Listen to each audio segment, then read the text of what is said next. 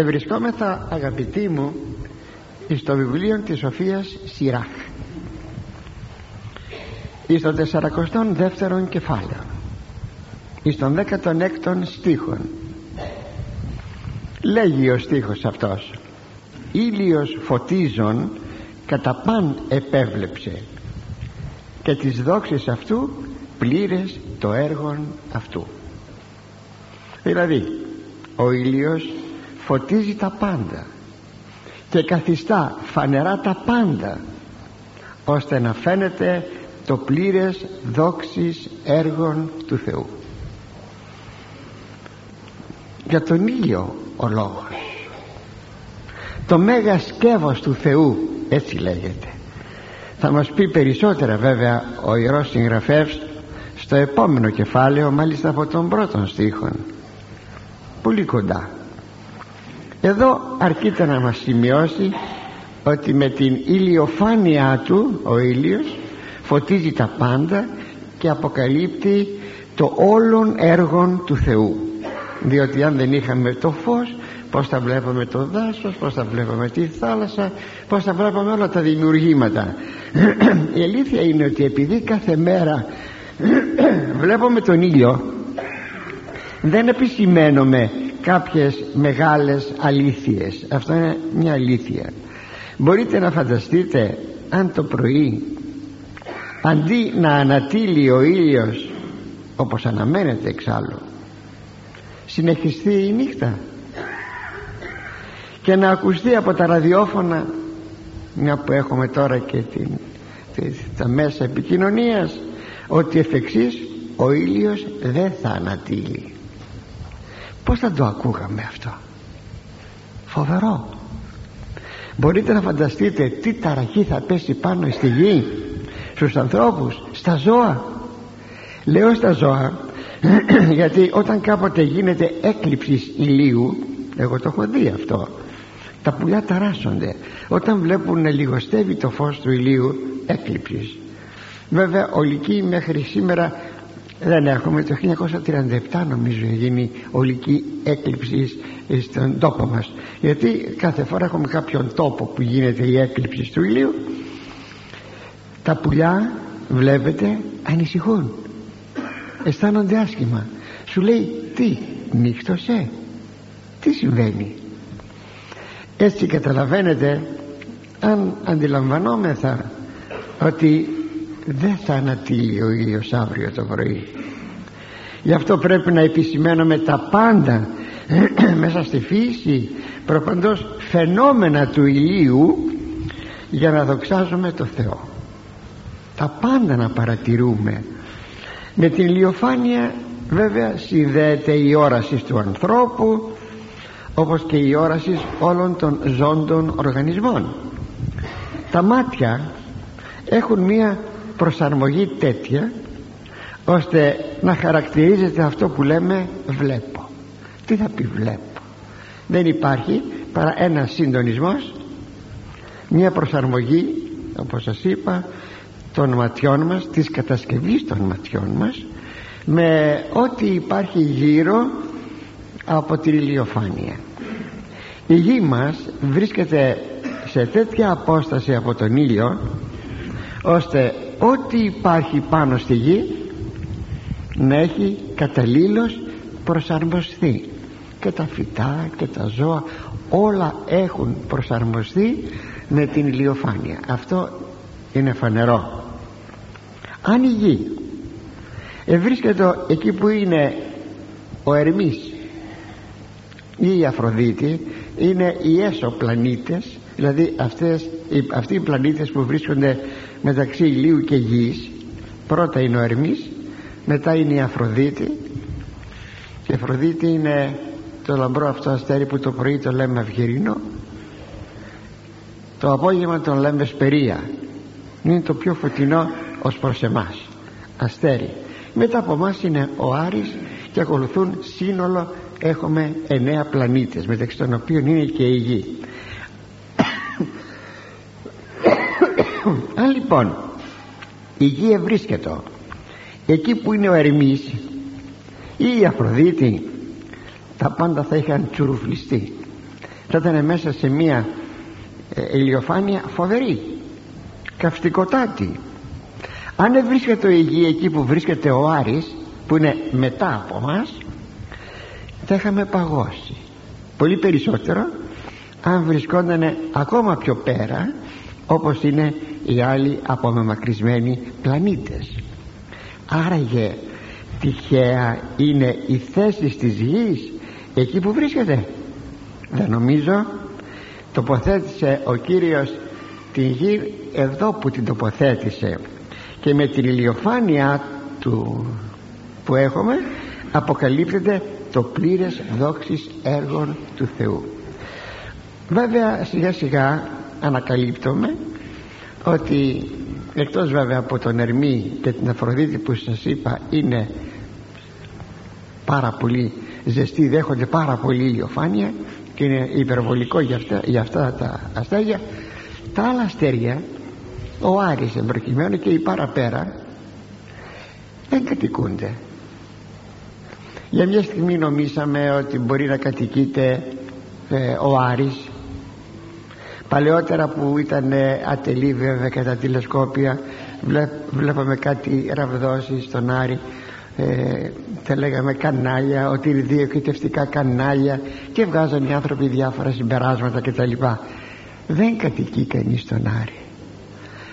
Μόνο στη γη κατοικείται, κατοικεί ο άνθρωπος. Μόνο στη γη. Άρα γι' αυτό είναι τυχαίο. Τώρα γιατί υπάρχουν και οι άλλοι πλανήτε δεν ξέρω. Ο Θεός ξέρει.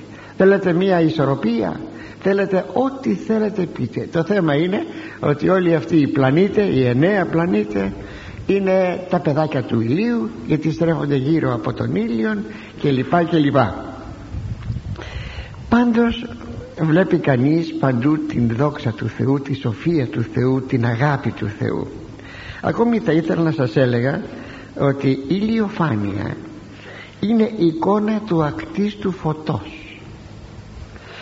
Το φως του ηλίου είναι κτιστόν γιατί και ο ήλιος είναι κτιστός. Δηλαδή δημιούργημα. Όταν λέμε άκτιστον φως είναι το φως που απορρέει από την ουσία του Θεού και βέβαια εφόσον η ουσία είναι θεότης και ε, δεν ε, αγγίζεται και το φως που βγαίνει από την ουσία του Θεού λέγεται άκτιστον. Δηλαδή δεν είναι κτίσμα. Είναι γνωστό ότι οι Ιεροί Ευαγγελιστές που αναφέρονται στην μεταμόρφωση συγκρίνουν το άκτιστον φως της μεταμορφώσεως με το ηλιακό φως. Όταν λένε γράφουν ότι ήταν λέει τόσο το φως ώστε ε, ε, σαν να ήταν ο ήλιος. Τα ημάτια του Χριστού τόσο φωτεινά λευκά και τα λοιπά σαν να τα είχε λέγει γναφεύσει δηλαδή βαφεύσει να τα έχει εξασπρίσει τόσο πολύ. Δηλαδή κάνει, κάνουν οι ιερείς συγγραφείς κάνουν σύγκριση μεταξύ του ηλιακού φωτός και του ακτίστου φωτός της μεταμορφώσεως. Έτσι μπορούμε να πούμε ότι το φως της μεταμορφώσεως είναι εικόνα του ακτίστου φωτός. Και προχωρούμε αγαπητοί μου εις τον επόμενο στίχον. Τον 17ο ούκεν επίγησε της Αγίης Κύριος εκδιηγήσαστε πάντα τα θαυμάσια αυτού α εστερέωσε Κύριος ο Παντοκράτορ στηριχθήνε εν δόξη αυτού το παν δηλαδή ο Κύριος δεν έδωσε την απαιτουμένη δύναμη ούτε εις αυτούς τους Αγίους να, να διηγούνται όλα αυτού τα θαυμάσια έργα που ο Κύριος ο Παντοκράτορ εστερέωσε ώστε το σύμπαν να υφίσταται για να διηγείται τη δόξα του Θεού.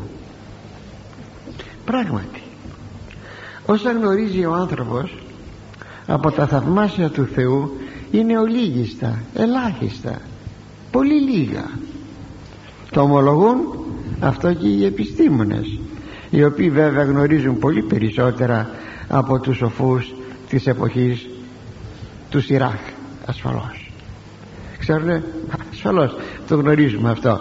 Εν τούτης, και οι σύγχρονοι επιστήμονες έτσι ομιλούν.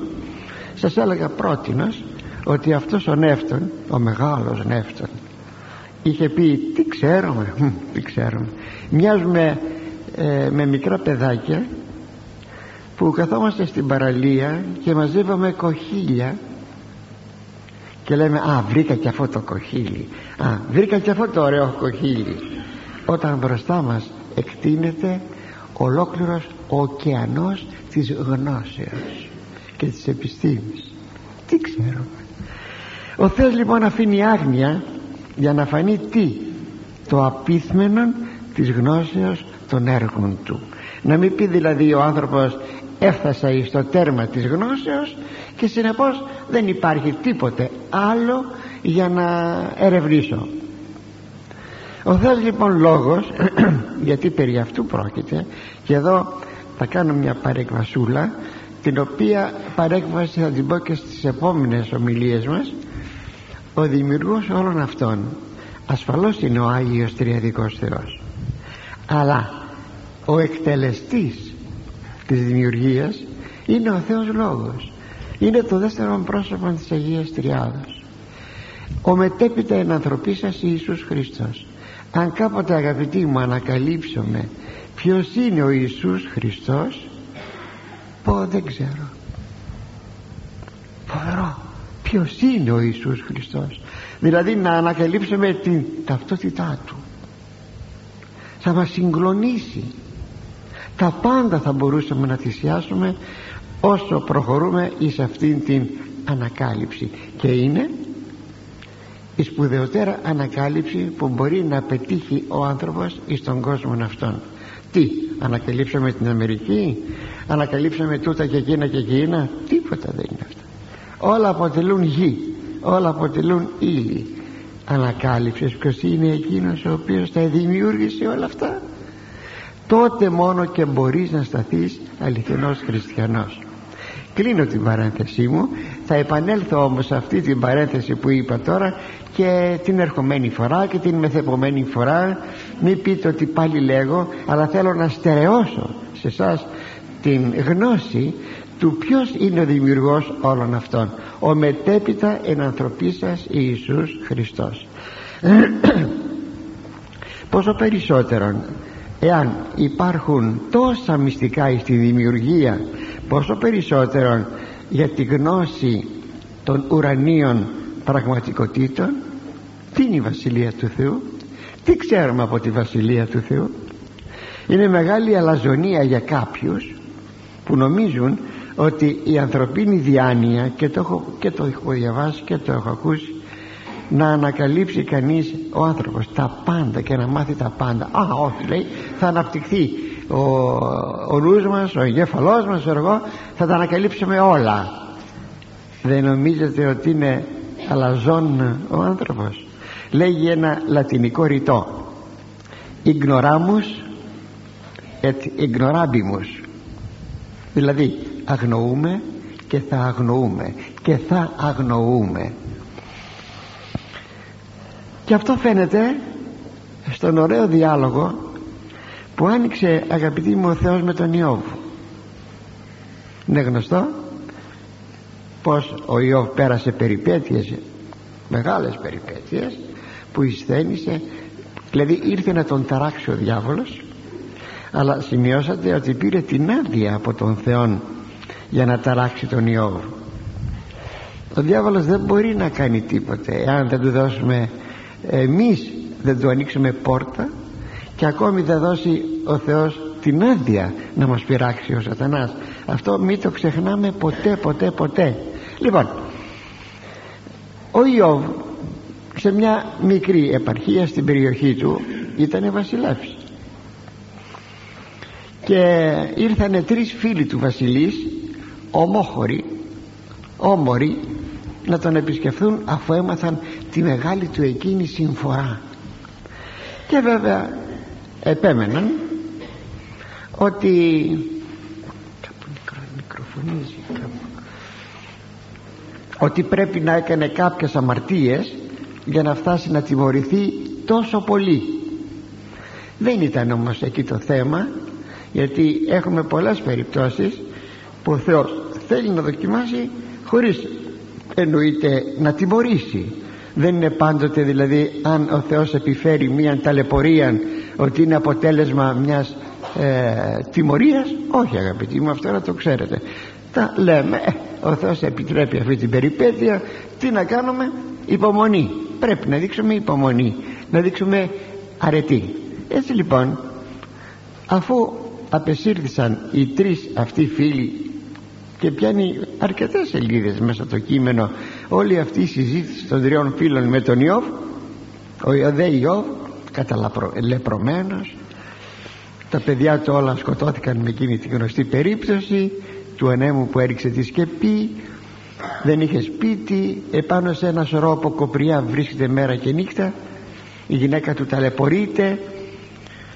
Και αφού οι τρεις φίλοι απεχώρησαν μπαίνει ο Θεός στο προσκήνιο και του λέει πολλές ερωτήσεις εγώ δύο-τρεις μόνο. Για λόγους έτσι οικονομίας χρόνου σας ε, λέγω. Πού ήσουνα όταν εγώ εθεμελίωνα την γην; Λέει ο Θεός στον Ιώ απάντησέ μου εάν έχεις σύνεση δεύτερο ερώτημα. Ποιος έθεσε τα μέτρα της δηλαδή τις διαστάσεις της γης; Πες μου εάν το γνωρίζεις. Ή μήπως τρίτη ερώτηση στη δική σου εποχή εγώ έχω ρυθμίσει τον ήλιο που από το πρωί στέλνει το φως του; Τέταρτη ερώτηση ή μήπως εσύ επήρες από τη, από τη γη πυλό και έπλασες ον ζών δηλαδή τον άνθρωπο και του έδωσες λογική και ομιλία και τον κατέστησες κυρίαρχον της γης; Ακόμη μία ερώτηση. Κατήλθες εσύ εις των βυθών της θαλάσσης όπου υπάρχουν οι πηγές της; Και στους πυθμένους των θαλασσών εσύ περπάτησες; Είναι στο 40 κεφάλαιο αυτές οι ερωτήσεις αγαπητοί μου. Βέβαια μπροστά σε όλα αυτά ευνηδιάστηκε ο Ιώβ. Και τι απήντησε; Κύριε δεν ξέρω τίποτα. Εσύ γνωρίζεις. Γι' αυτό ο άνθρωπος πρέπει να ταπεινοφρονεί πάντοτε. Μεγάλος είναι ο Κύριος πάντοτε βέβαια στα έργα του. Δεν μπορούμε να πούμε πως τα ξέρουμε όλα ότι είμαστε πολύ ξεροί κάθε άλλο και ότι ο Θεός αφήνει πάρα πολλά μεγάλα περιθώρια στην αγνιά μας. Σας είπα για να μην πούμε ότι φτάσαμε στο τέρμα της γνώσεως. Και πηγαίνουμε στον επόμενο στίχο των 18 Άβυσον και καρδίεμ εξήχνευσεν και εν πανουργεύμασιν αυτόν διανοήθη έγνογαρ ο Κύριος πάσαν είδησιν και ενέβλεψεν εις σημείων αιώνος και η απόδοση. Ο Κύριος εξηχνιάζει τους ωκεανούς και τις καρδιές των ανθρώπων. Γνωρίζει επακριβώς όλες τις σκέψεις και τα έργα των ανθρώπων. Και τούτο γιατί ο Κύριος κατέχει κάθε γνώση και βλέπει όλα τα χρονικά σημεία των αιώνων. Μεγαλόπρεπη όντως απόδοσης χαρακτηρισμών για το Θεό. Ο Θεός λοιπόν παντογνώστης. Τα γνωρίζει όλα. Γνωρίζει και στο έσχατον κύτταρον που είναι βέβαια το πιο μικρό πραγματάκι στο ζωικό και φυτικό βασίλειο αλλά και στο τελευταίο άτομο της ύλης, το τι διεργα, διεργασίες γίνονται εκεί. Το γνωρίζει αυτό ο Θεός. Πολύ περισσότερο γνωρίζει ό,τι αφορά στον άνθρωπο. Γιατί ο Κύριος συνέκρινε ο Κύριος Ιησούς συνέκρινε τον άνθρωπο με τα πουλιά με τα σπουργίτια. Χωρίς λέει την γνώση του Θεού ένας φουργίτης δεν πέφτει χάμω δηλαδή να ψοφήσει. Και όμως φροντίζει ο πατέρας μας ο πατέρας σας ο ουράνιος δεν θα φροντίσει για σας που διαφέρεται πολλών στρουθίων λέει. Διαφέρεται από πολλά σφοργίτια. Δεν θα φροντίσει για σας. Έτσι λοιπόν γνωρίζει ο Θεός και τα του ανθρώπου. Λέγει ο ψαλμοδός είναι στον 138ο ψαλμόν Σύ έγνω στην καθέδρα μου και την έγερσή μου. Σύ γνωρίζεις την καρέκλα που κάθομαι. Όταν, και όταν κάθομαι το γνωρίζεις αυτό. Και όταν σηκώνομαι από την καρέκλα και αυτό το γνωρίζεις. Σύ συνήκα στους διαλογισμούς μου από μακρόθεν. Σύ γνωρίζεις εκείνα που σκέπτομαι από πολύ μακριά Ιδού Κύριε Σύ έγνος πάντα. Να όλα τα γνωρίζεις. Τα έσχατα και τα αρχαία Και τα παλιά και τα πρόσφατα. Πού πορευθώ από του πνεύματός σου Και από του προσώπου σου; Πού φύγω; Τι ωραίο αυτό. Πολλές φορές οι ψάλτες το ψάλουν αυτό Αυτόν τον ψαλμόν. Πού δηλαδή θα πάω να κρυφτώ Να φύγω από σένα από μπροστά Και να πάω να κρυφτώ; Πού; Εάν αναβώ εις των ουρανών Σι εκεί ή. Εάν ανεβώ στον ουρανών Εκεί είσαι παρόν. Εάν καταβώ εις τον Άδην Πάρει. Εάν κατεβώ στον Άδη Και εκεί είσαι παρόν. Εάν αναλάβει μη τα πτέρυγάς μου κατόρθρον ξημερώματα εάν αναλάβω τις φτερούγες μου και κατασκηνώσω εις τα έσχατα της θαλάσσης να πάω εις το βάθος της θαλάσσης. Και εδώ όταν γράφει ο ψαλμοδός θάλασσα πάντα εννοεί την Μεσόγειο θάλασσα είναι η μεγάλη θάλασσα. Ενώ η μικρή θάλασσα συνήθως είναι ε, από εκεί που ρέει ο Ιορδάνης και εκεί που τελειώνει ο Ιορδάνης δηλαδή από τη λίμνη της Γαλιλαίας έως την ε, άλλη τη θάλασσα την ε, φοβερή εκείνη θάλασσα. Και γάρε εκεί η χείρ σου οδηγήσει με. Και ακόμα εκεί το χέρι σου θα με οδηγήσει και καθέξει με η δεξιά σου. Ναι. Εξομολογήσω με εσύ Κύριε ότι φοβερός εθαυμαστώθες πρέπει να στο ομολογήσω Κύριε ότι είσαι θαυμαστός εις τα έργα σου φοβερά θαυμαστός. Δηλαδή τόσο θαυμαστός που προκαλείται σε εμάς τους ανθρώπους φόβος. Θαυμάσια τα έργα σου και η ψυχή μου γινώσκεις σφόδρα όλα τα έργα σου είναι θαυμάσια. Και η ψυχή μου τα γνωρίζει όλα.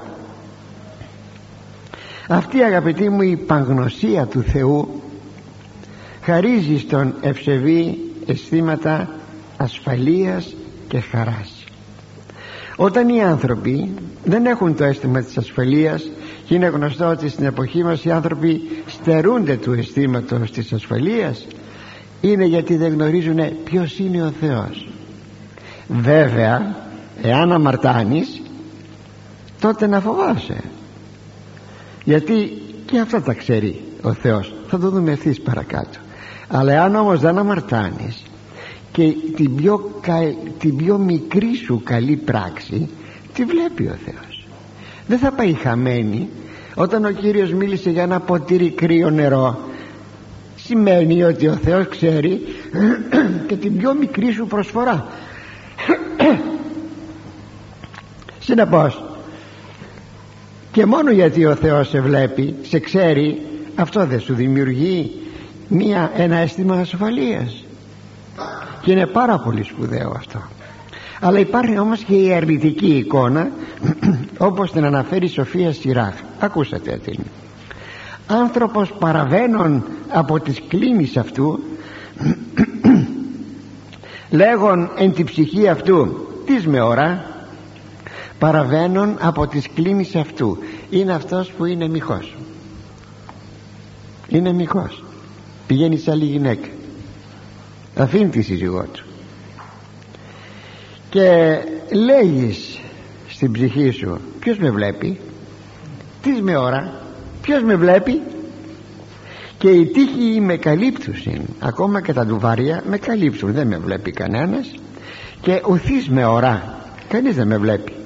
Τι ευλαβούμε τι φοβούμε για ποιο λόγο να φοβηθώ; Των αμαρτιών μου ο μη μνηστήσετε ο ύψιστος θα θυμηθεί τις δικές μου αμαρτίες ο Θεός.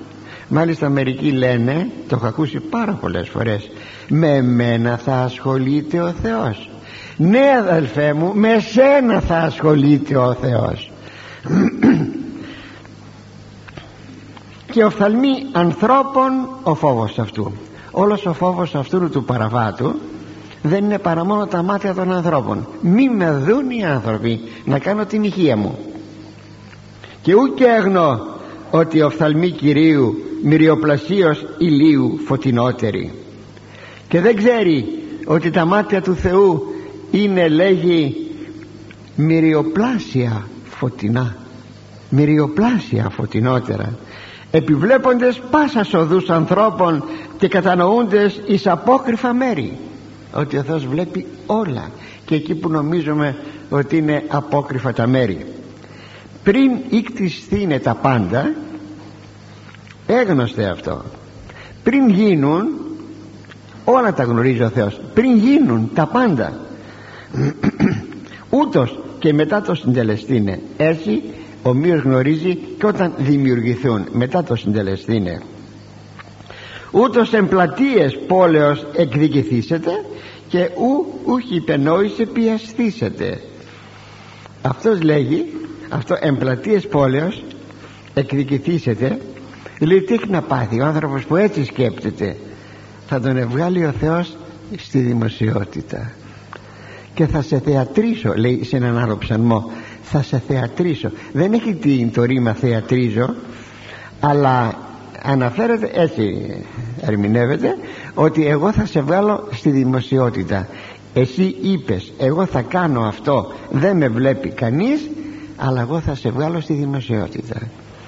Τι λέτε λοιπόν συμφέρει πραγματικά ε, να κάνουμε αμαρτίες εάν ξέρουμε ότι ο Θεός μας βλέπει; Είναι πολύ χρήσιμο αγαπητοί μου να ξέρουμε την παντογνωσία του Θεού. Είναι πολύ σπουδαίο πράγμα αυτό. Α, ακόμη πάνω στην παγνωσία όπως το είδαμε του μέλλοντος και του παρελθόντος και του παρόντος στηρίζεται κάθε προφητεία της Αγίας Γραφής. Κάθε προφητεία. Και η προφητεία είναι γνωστό ότι ποτέ δεν λαθεύει. Γιατί δεν λαθεύει; Γιατί απλούστατα ο Θεός είναι πάντο γνώστης και επισημαίνει ό,τι επισημαίνει. Και προχωρούμε εις τον επόμενο στίχο των 19ων πάντοτε εις το κεφάλαιο 42 απαγγέλων τα παρελιληθότα και επεσόμενα και αποκαλύπτων ίχνη αποκρύφων. Και η απόδοση αφού ο Θεός είναι παντογνώστης βέβαια αναγγέλει παρελθόντα και μέλλοντα αποκαλύπτει τα απόκριφα πράγματα μέχρι και του τελευταίου ίχνους των μάλιστα έχουμε παρατηρήσει ότι υπάρχουν προφητείες που αναφέρονται σε κάποιες λεπτομέρειες. Μπορεί να δοθεί ένα γενικό διάγραμμα μιας προφητείας και κάπου να μείνει η προφητεία σε κάποια λεπτομέρεια πολύ λεπτομέρεια. Γιατί λέτε για να δοθεί ακριβώς από αυτήν την λεπτομέρεια η γνησιότητα της προφητείας. Μέχρι αυτού του σημείου θα έλεγε κάποιος και έχουμε πολλές προφητείες οι οποίες χρησιμοποιούν και την λεπτομέρεια.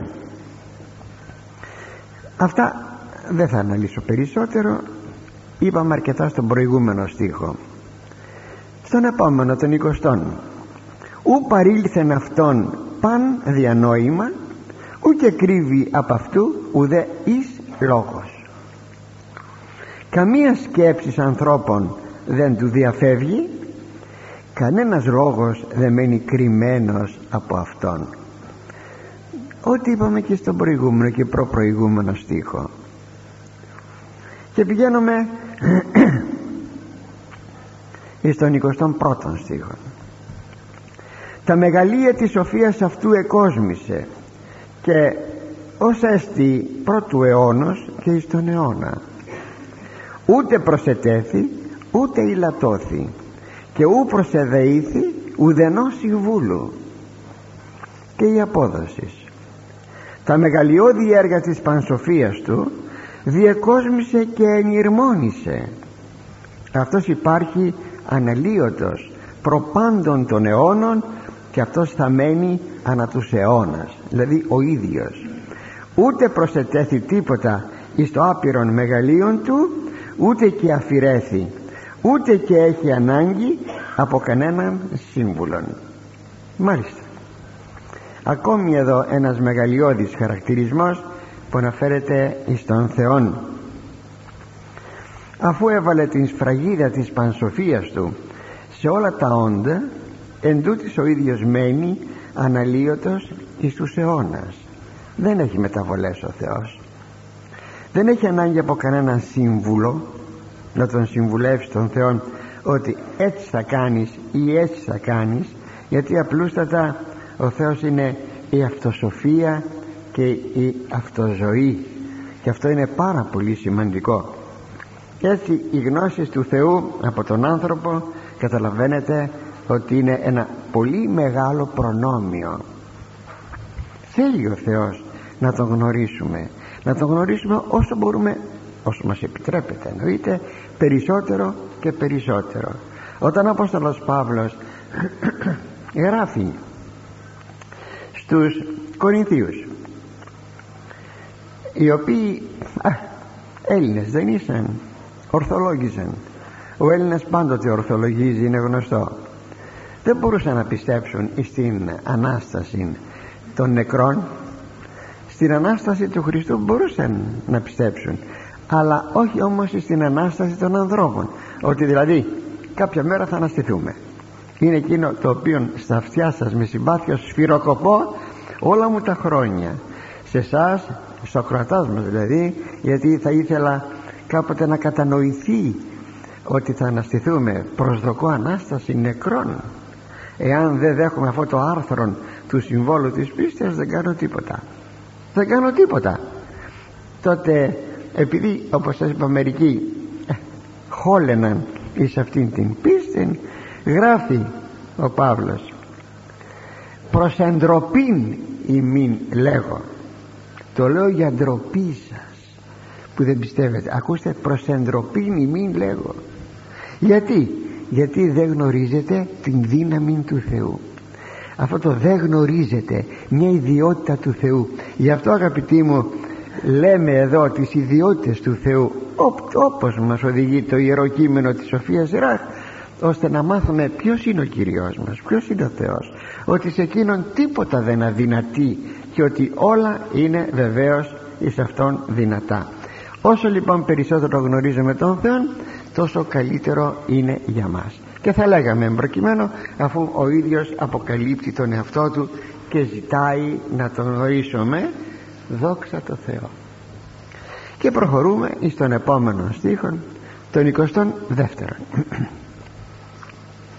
ως πάντα τα έργα αυτού επιθυμητά και ως σπινθύρος εστί θεωρήσε.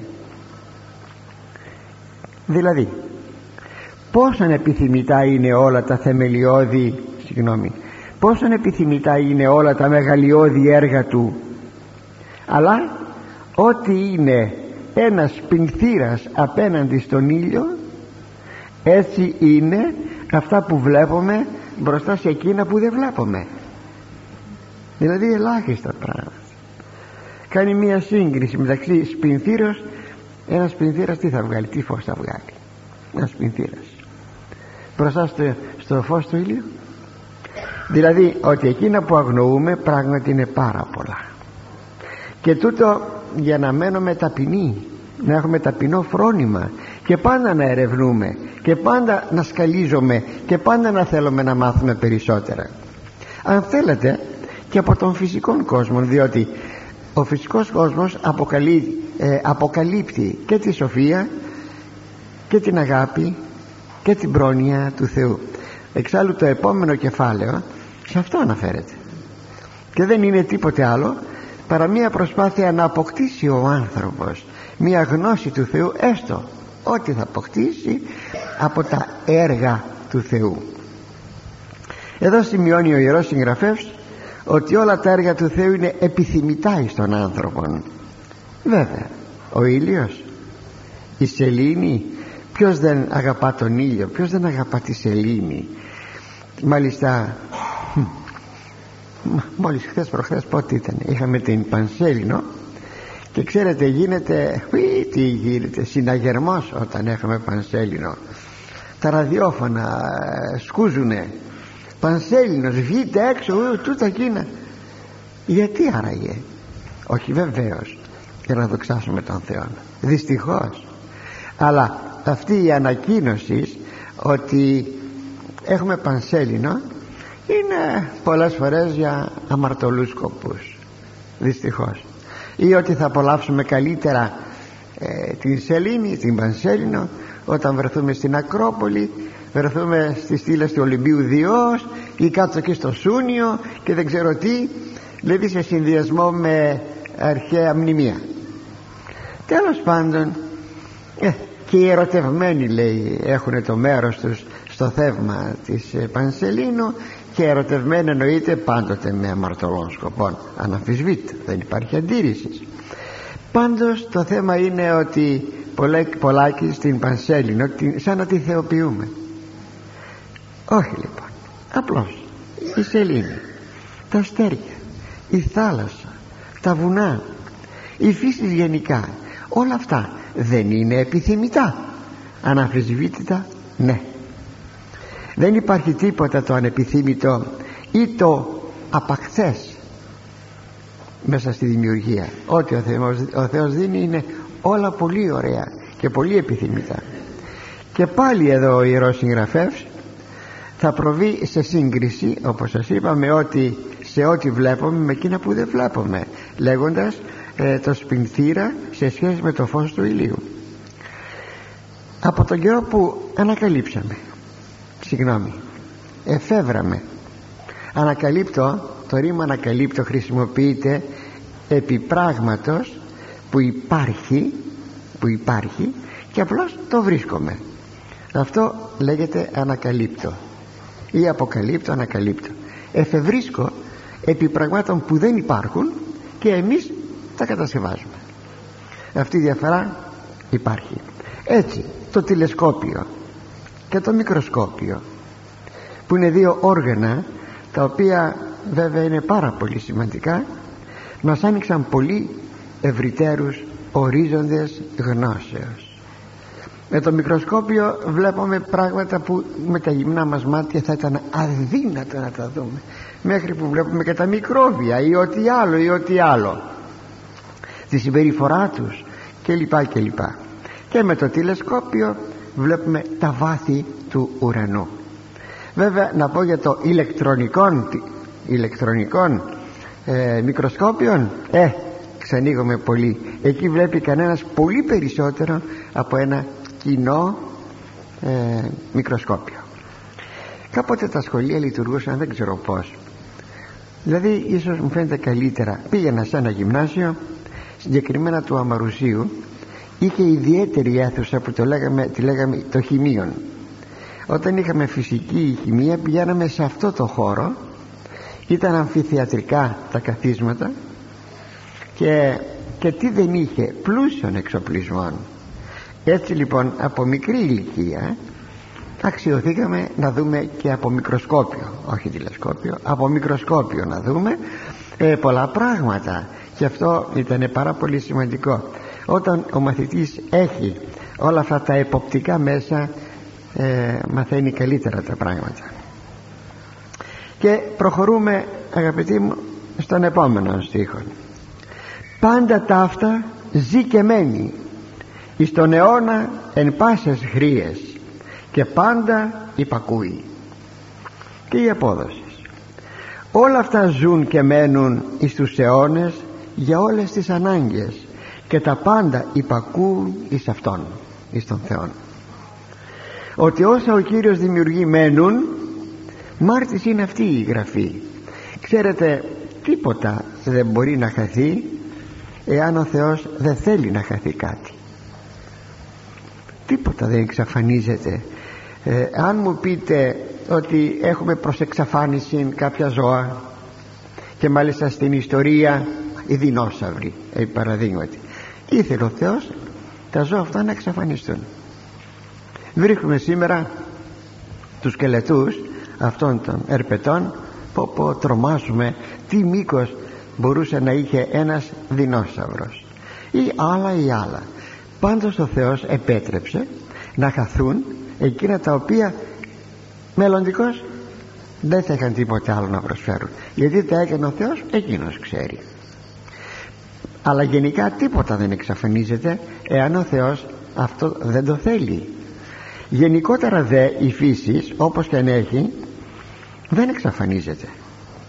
Λέγει ο Θεός εις τον προφήτη Ισαΐαν 66 κεφάλαιων στίχος 22 «Ον τρόπον γάρ ο ουρανός κενός και η γη κενή α εγώ ποιώ μένει ενώπιον εμού λέγει Κύριος.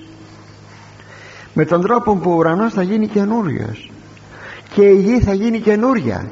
Γιατί; Ναι καινούρια αλλά κάτι από το παλιό. Το παλιό θα έχει γίνει καινούριο αλλά τίποτα δεν θα εξαφανιστεί. Θα το επαναλάβω. Α εγώ ποιώ εκείνα που εγώ κάνω μένει ενώπιον εμού δηλαδή διατηρείται μένει μπροστά στα μάτια μου. Και είναι γνωστό πράγματι ότι η δημιουργία ανακοινίζεται αλλά δεν εκμηδενίζεται. Προσέξατε το αυτό. Η δημιουργία ανακαινίζεται αλλά δεν εκμηδενίζεται. Δηλαδή δεν γίνεται μηδέν. Είναι γνωστό αυτό το μένει που λέει εδώ ο Θεός για του Ισαΐου.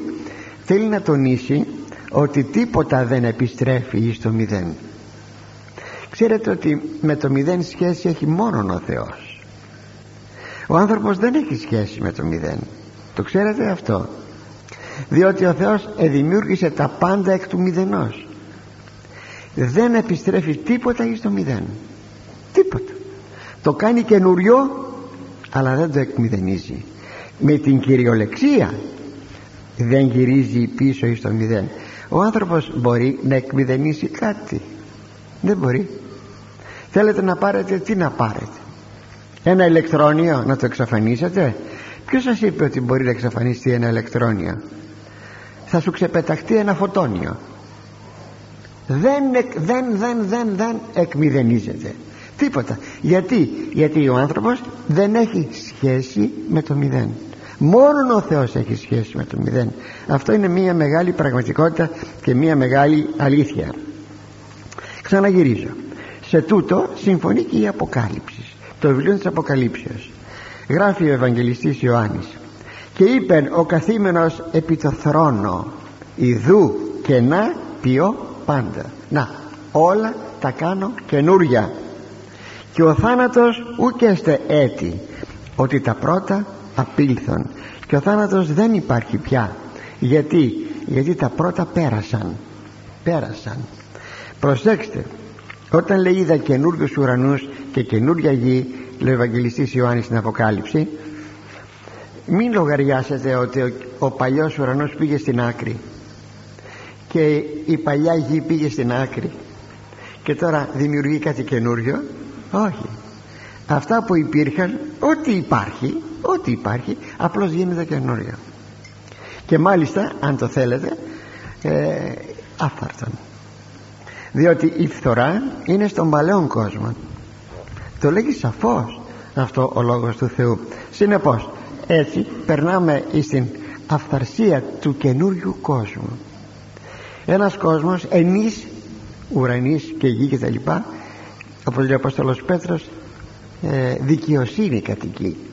Δηλαδή κατοικεί η δικαιοσύνη. Ποια δικαιοσύνη; Η αγιότητα δικαιοσύνη θα πει εδώ αγιότητα έτσι λοιπόν αυτό το ιδού και να ποιό πάντα που λέει στο βιβλίο της Αποκαλύψεως δείχνει ότι ο κόσμος γίνεται καινούριος. ο θάνατος δεν θα υπάρχει πια γιατί τα πρώτα απήλθαν τα πρώτα πέρασαν. Δεν θα έχουμε Ανάσταση νεκρών.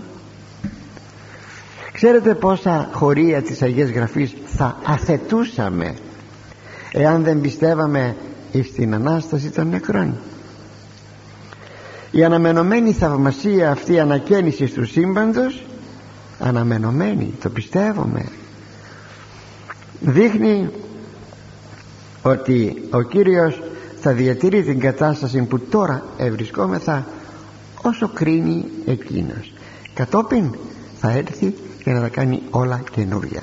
Πρέπει να σας πω ότι αυτά θα συμπέσουν θα συμπέσουν με τη Δευτέρα του παρουσία όταν θα έρθει και τι θα κάνει τότε όλα θα γίνουν καινούρια αλλά και κάτι ακόμα. Θα κρίνει το ποίημα το ποίημα του. Ποίημα όλα λέγονται ποίημα του Θεού δηλαδή δημιουργία. Θα το κρίνει. Στο τελευταίο χωρίο προτελευταίο κάπου εκεί στην, στον εκκλησιαστή στην Παλαιά Διαθήκη λέει ότι ο Θεός θα κρίνει το ποίημα αυτού. Ναι θα το κρίνει.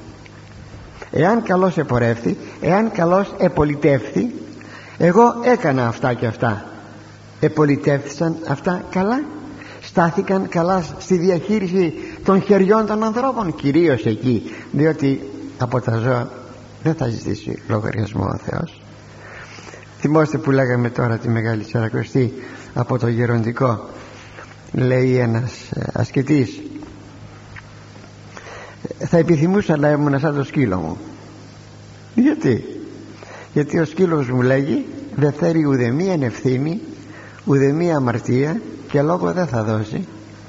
Ενώ εγώ θα δώσω λόγο εις τον Θεό έτσι. Είναι λοιπόν αντιλαμβάνεστε ότι όλα θα πέσουν θα βρεθούν μπροστά στην κρίση του Θεού. Αλλά ας προχωρήσουμε. Ο 24ος στίχος. Πάντα του 42ου κεφαλαίου. Πάντα δισά εν κατέναντι του ενός. Και ούκε ποίησεν ουδέν ελίπων. Και η απόδοση τα πάντα είναι αναδύο το ένα απέναντι του άλλου. Και κανένα δεν το δημιούργησε ατελές.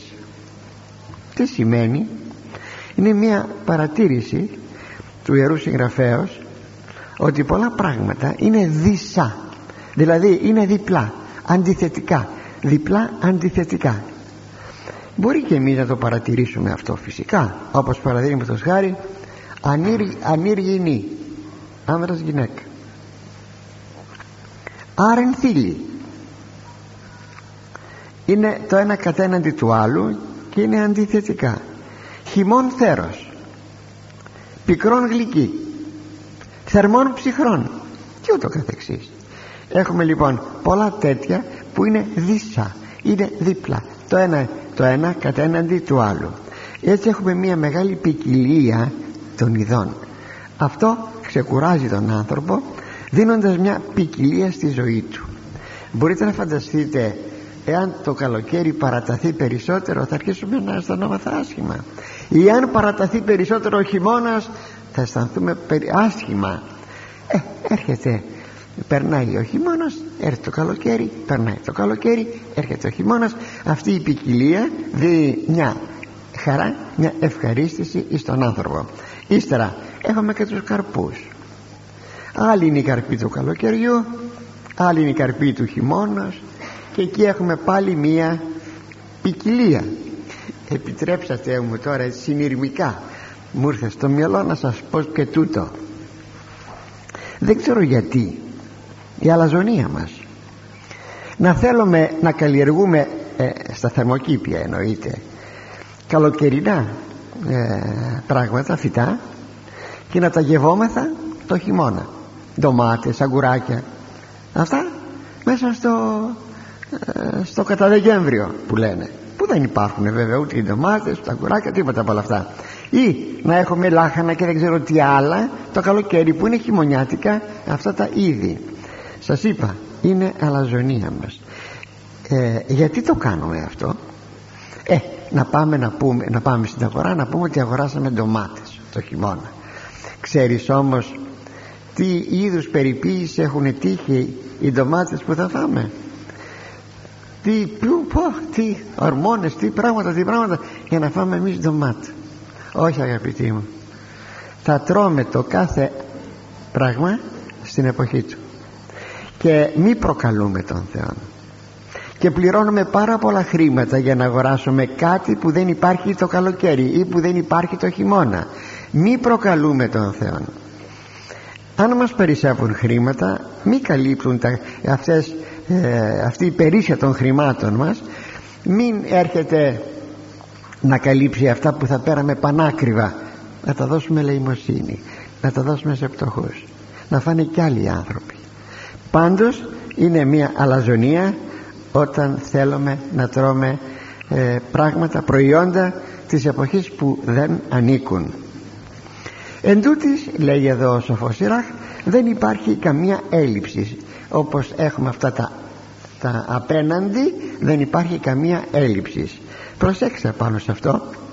Όταν λέει για ένα δύο και έχουμε και το άρεν και το θήλι μπορεί να πει κάποιος ότι υπάρχει μία έλλειψη ε, ή στο άρεν ή στο θήλι όχι το ένα συμπληρώνει το άλλο και ωραιότατα δεν υπάρχει ουδεμία έλλειψης. Γιατί λοιπόν οι γυναίκες να αισθάνονται μειονεκτικά έναντι των ανδρών; Όχι. Ο Θεός με έκανε γυναίκα. Δόξα τω Θεώ. Ο Θεός με έκανε άνδρα. Δόξα τω Θεώ. Τίποτε άλλο. Να μην έχουμε αυτήν την, αυτό το αίσθημα μειονεκτικότητας για το οποίο σας μιλούσα τελευταία το γιατί δηλαδή οι γυναίκες αισθάνονται άσχημα. Επειδή, επειδή, επειδή ο Θεός όταν κρίνει την Εύα και τον Αδάμ σας είχα πει να μην το επαναλαμβάνω πάλι ότι και αυτός σου κυριεύσει. Δηλαδή ο άνδρας ο άνδρας σου θα σε κυριεύσει. Ενώ μέχρι τότε το κυριαρχικό δικαίωμα το είχε και η Εύα. Τώρα θέτει την Εύα υπό την κυριαρχία του ανδρός. Επειδή ελάθεψε αυτό δεν το σηκώνει η γυναίκα. Δεν το σηκώνει η γυναίκα. Θέλει, θέλει να εκδικηθεί. Θέλει να φαίνεται παντού. Να ξεπερνάει τον άνδρα. Γι' αυτό το λόγο ε, βρήκα την ευκαιρία εδώ που λέει άραν και θήλη και τα λοιπά. Δεν υπάρχει έλλειψης ούτε στο ένα ούτε στο άλλο. Το ένα αναπληρώνει το άλλο. Πρέπει ακόμη να σημειώσουμε ότι στις αντιθέσεις των πραγμάτων δεν υπάρχει ούτε καθυπόνιαν διαρχία. Ξέρετε ότι η διαρχία που την καλλιέργησε ο εθνικός κόσμος δηλαδή ο ιδεολατρικός κόσμος έβλεπαν, έβλεπαν κάτι στραβό. Ε, αυτό το έκανε ο Θεός ο κακός Θεός. Έβλεπαν κάτι ίσιο καλό α, αυτό ο καλός Θεός. Και έτσι εισήγαγε ο αρχαίος κόσμος σε όλες τις φιολατρικές, φυσιολατρικές θρησκείες αγαπητοί μου υπάρχει η διαρχία. Στο χριστιανισμό δεν υπάρχει ένας είναι ο Θεός. Και δημιουργεί τα πάντα ο ένας και μόνος Θεός. Αν υπάρχει αντίθεση καλού και κακού αυτό ανήκει μόνο στην ανθρωπίνη προαίρεση. Αν θέλετε και στην προαίρεση των αγγέλων. Γι' αυτό και έχουμε και τους δαίμονες. Η προαίρεσή τους τους έκανε κακούς όχι ο Θεός όπως και ε, η ύπαρξης άρενος και θήλαιος έχει το λόγο της. Ε, καταρχάς για να υπάρχει μια κοινωνία δύο ανθρώπων. Το υπολογίσατε αυτό. Είναι πάρα πολύ σπουδαίο. Ακόμη εν συνεχεία όταν θα εισήρχεται ο θάνατος να μην χαθεί ο άνθρωπος. Θα εισήγεται ο γάμος και έτσι θα διαιωνίζεται ο άνθρωπος. Αυτό το εκλεκτό δημιούργημα του Θεού και αυτά όλα με σοφία και αγάπη καμωμένα. Σας ευχαριστώ που με ακούσατε. Ο Κύριος να σας ευλογεί